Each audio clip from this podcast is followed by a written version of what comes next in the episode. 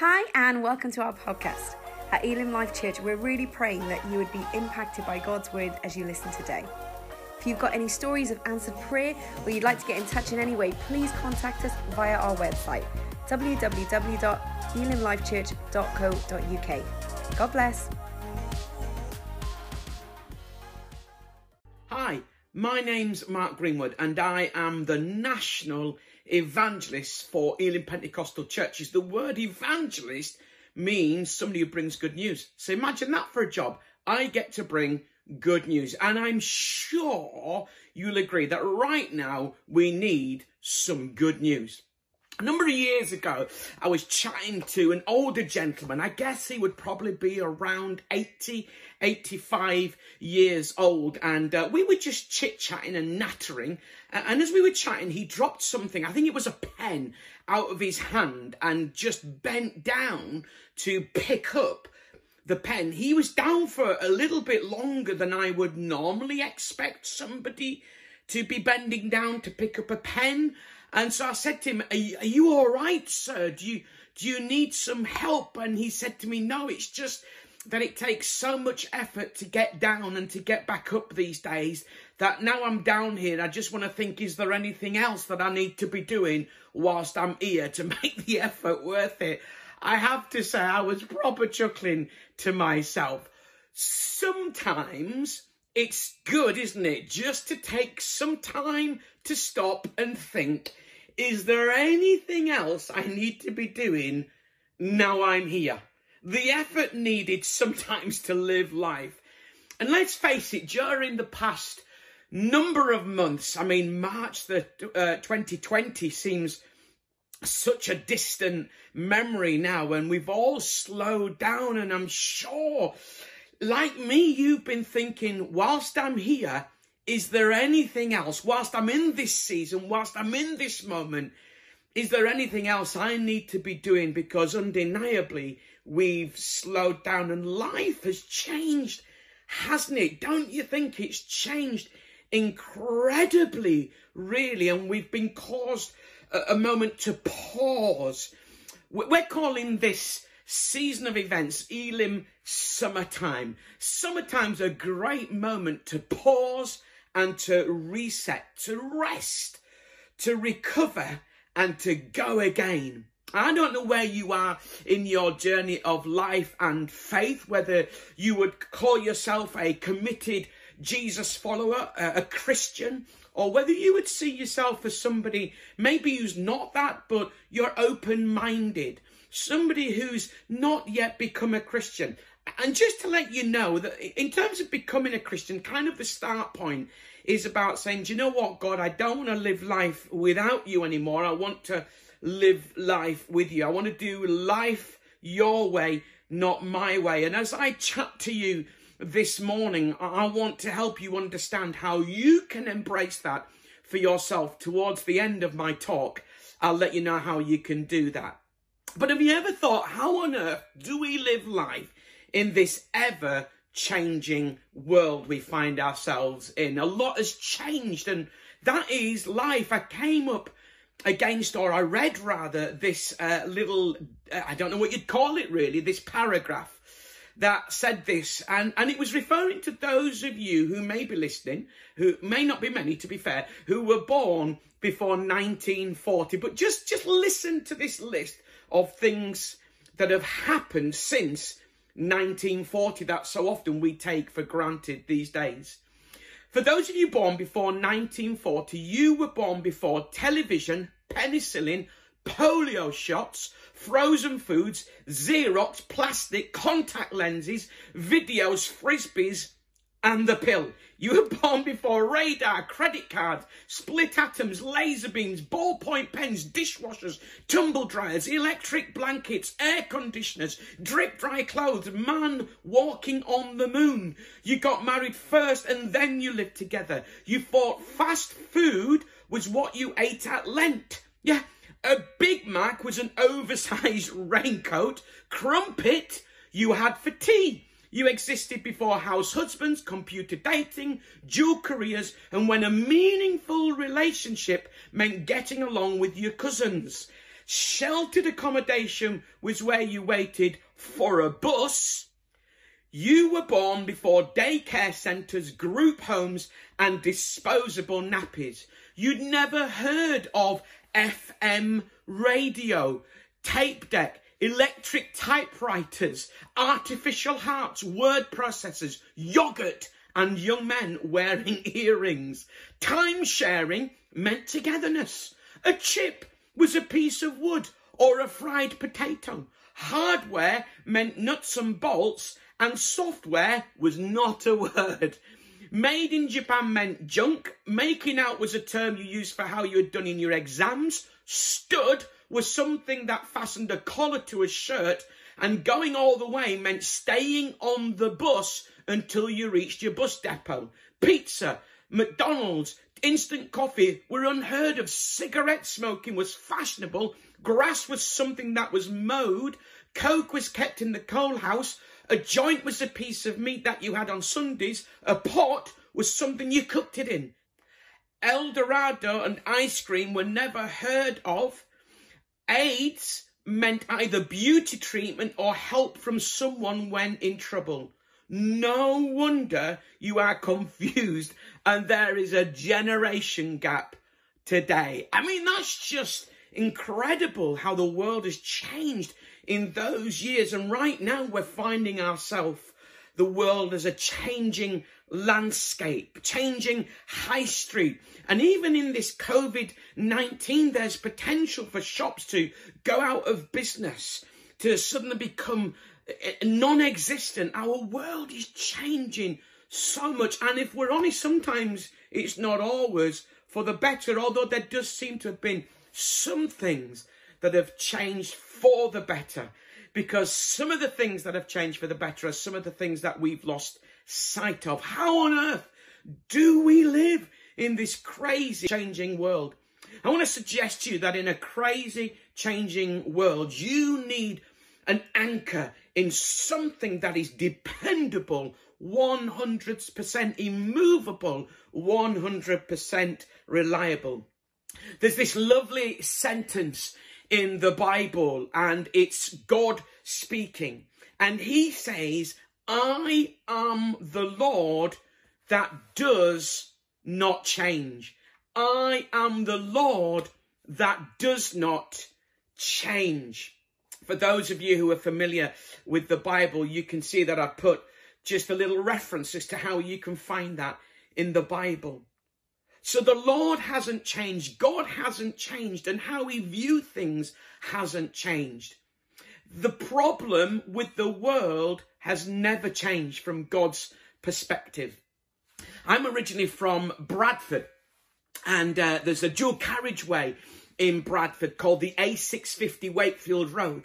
And as you're coming up the carriageway away from Bradford, there's a roundabout and a church on the left hand side. And this church regularly had, and I think possibly still does have, signs outside that were creative. And some of the signs were more obvious, some of the signs were not so obvious. You know, things like carpenter from Nazareth requires joiner, joiners. I mean, a little bit kind of, okay, if you get it, but if you don't, it's kind of a little bit more.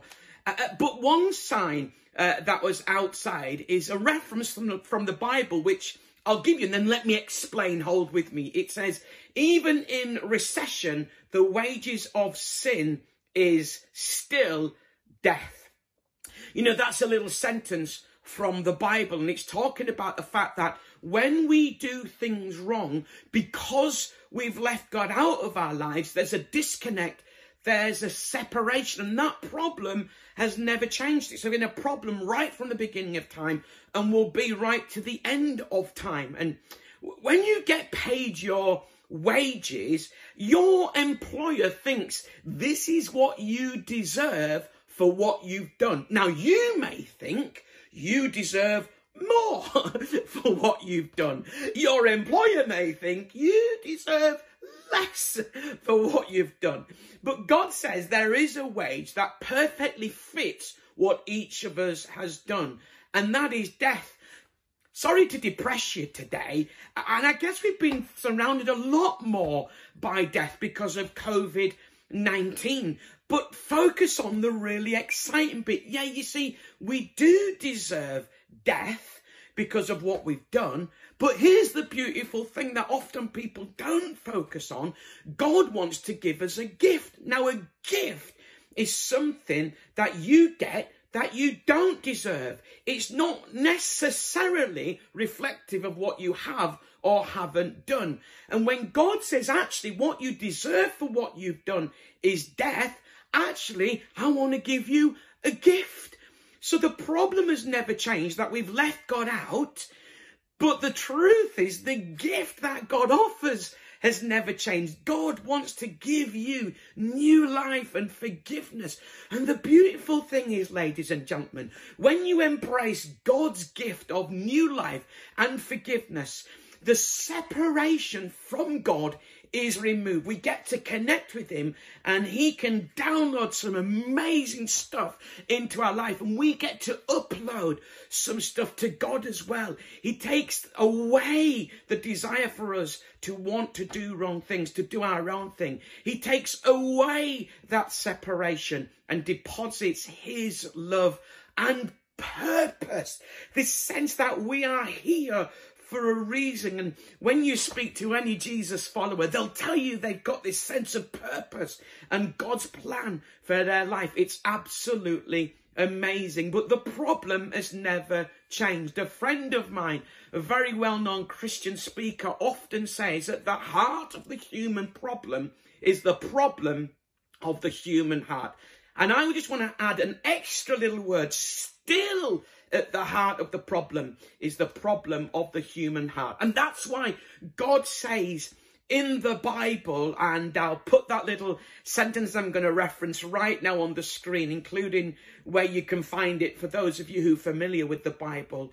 God says, Love the Lord your God with all your heart, soul, strength, and might, and love your neighbor as yourself. God wants us to put him first, to love him first, and to love our neighbour, those with whom we live in this world, as ourselves.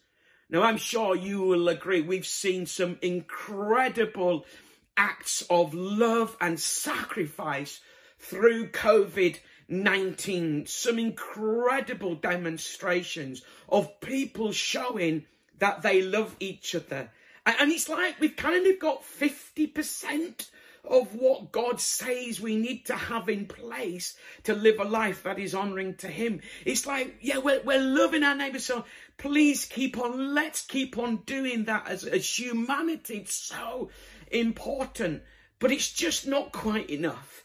Do that. But let's love God with everything that we have as well. Because when we love God with everything that we have, that's when the real difference takes place.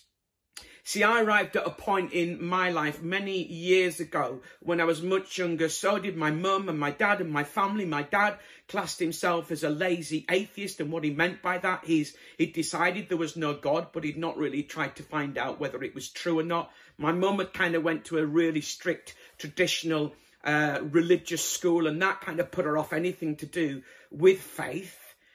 So we all arrived at a point in our lives where we realized it was I as a young person, them as older people, that we needed to love God. And so that's what we did. And at the end of my talk today, I'm going to give you an opportunity to do that for yourself. So the problem with the uh, world has never changed.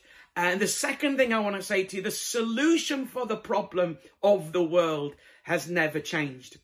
I read this great uh, story many, many years ago of how the Canadian Space Agency wanted to invent a pen that would write in zero gravity. And they spent several millions of Canadian dollars on it and used many, many engineers. And when they finally made it and they announced it, great congratulations flowed in from many, many places all over the world.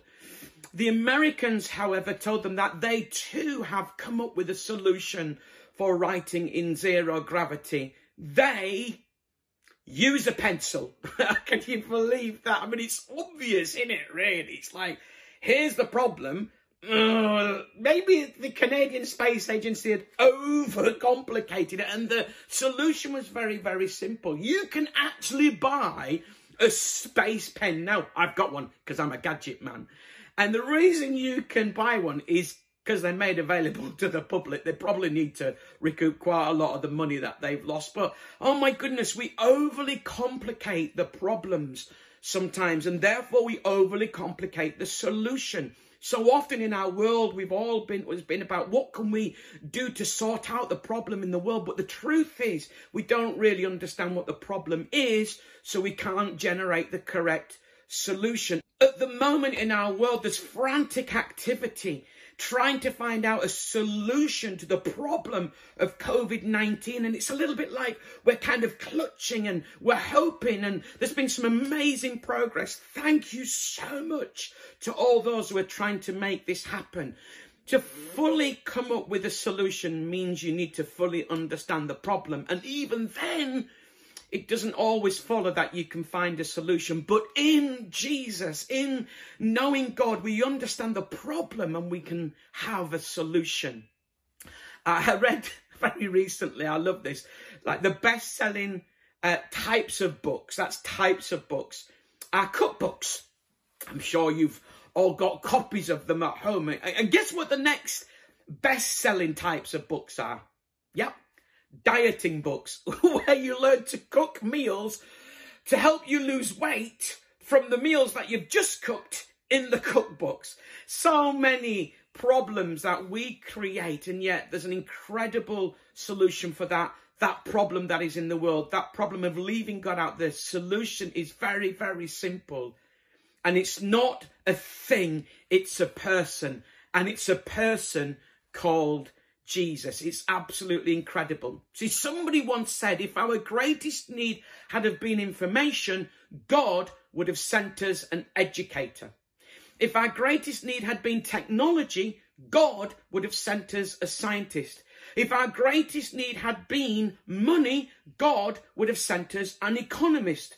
If our greatest need had been pleasure, God would have sent us an entertainer. But our greatest need was forgiveness. So God sent us a savior. The solution is Jesus. In the Bible, there's this incredible sentence. I'm going to flash that sentence up on the screen with where you can find it now. It says, For Christ died for sins, once for all, the righteous for the unrighteous. A great little sentence that summarizes why Jesus came. He is, was, and always will be God's solution to the problem in the world. The solution to the problem in the world is spiritual because it's a spiritual problem. Jesus took the punishment for all the wrong that you and I have done for leaving God out. He took the punishment for all of that so we could be forgiven. When Jesus came to our planet, he walked around showing us what God wants to do in people's lives. He healed people, brought forgiveness, brought purpose, brought value. And what Jesus did 2,000 years ago, he is still doing today and wants to do in your life. If you've never said yes to Jesus, receive his forgiveness today because 2,000 years ago, he took the punishment not just for my wrong, but for your wrong. Once and for all, nothing else needs to be done. That totally satisfied what God required. The solution to the problem of the world has never changed. And finally, I want to say to you, in my few moments now, the response to the solution to the problem of the world has never changed. It still needs you to respond Otherwise, it just stays out there and won't impact you. I read this great story of how there was a preacher preaching at a church and talking about what Christianity was all about. And a well known communist entered the building and shouted out, What good is Christianity? Communism can put new clothes on that man. And he pointed to a man. Ah, the preacher, such wisdom, he paused and replied, Communism may well be able to put new clothes on that man, but only Christianity can put a new man in those clothes. Isn't that wonderful?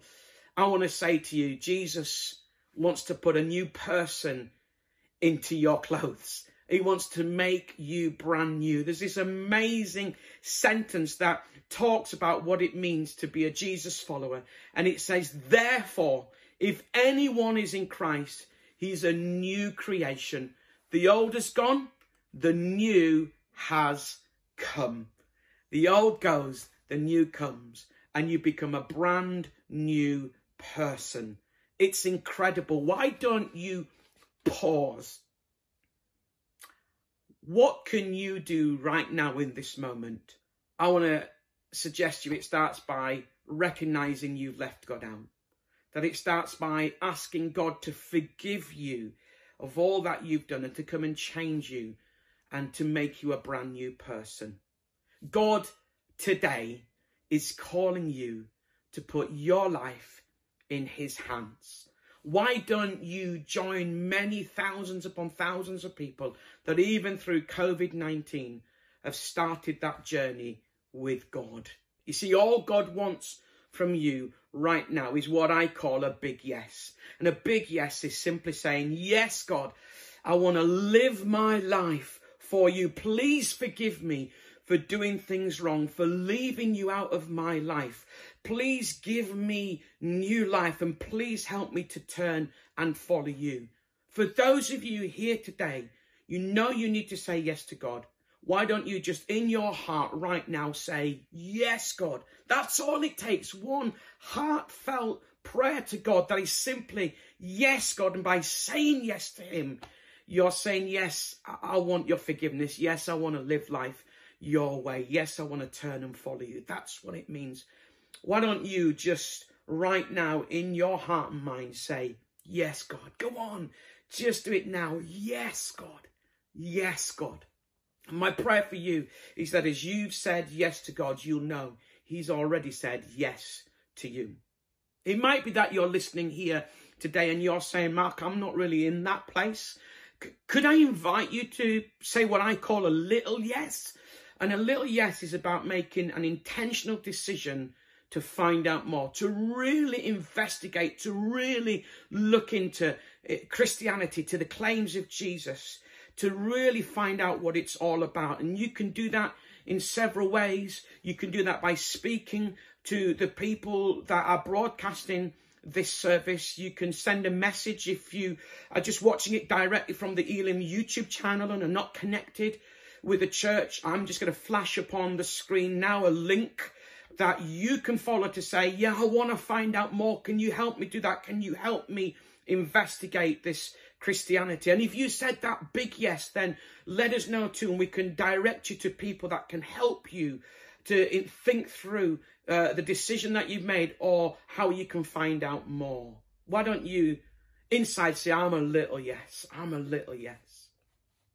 Might be that you're listening here today and saying, I'm not really ready to investigate that. But just before I stop, could I give you a very gentle challenge? You see, many people say they're open minded, but don't often apply that to Christianity. Can I encourage you to become open minded about Christianity? And if you are already open minded, may I encourage you to kind of make a commitment to remain open minded? It, it's what I call a healthy maybe, that you're willing to say, maybe there's something in this, but you don't let it dissipate. You keep it active. Just keep it on your agenda, keep it in your mind. And at some point, when you feel ready, begin to really look into that. We'd love to help you with that if we can. It's entirely up to you.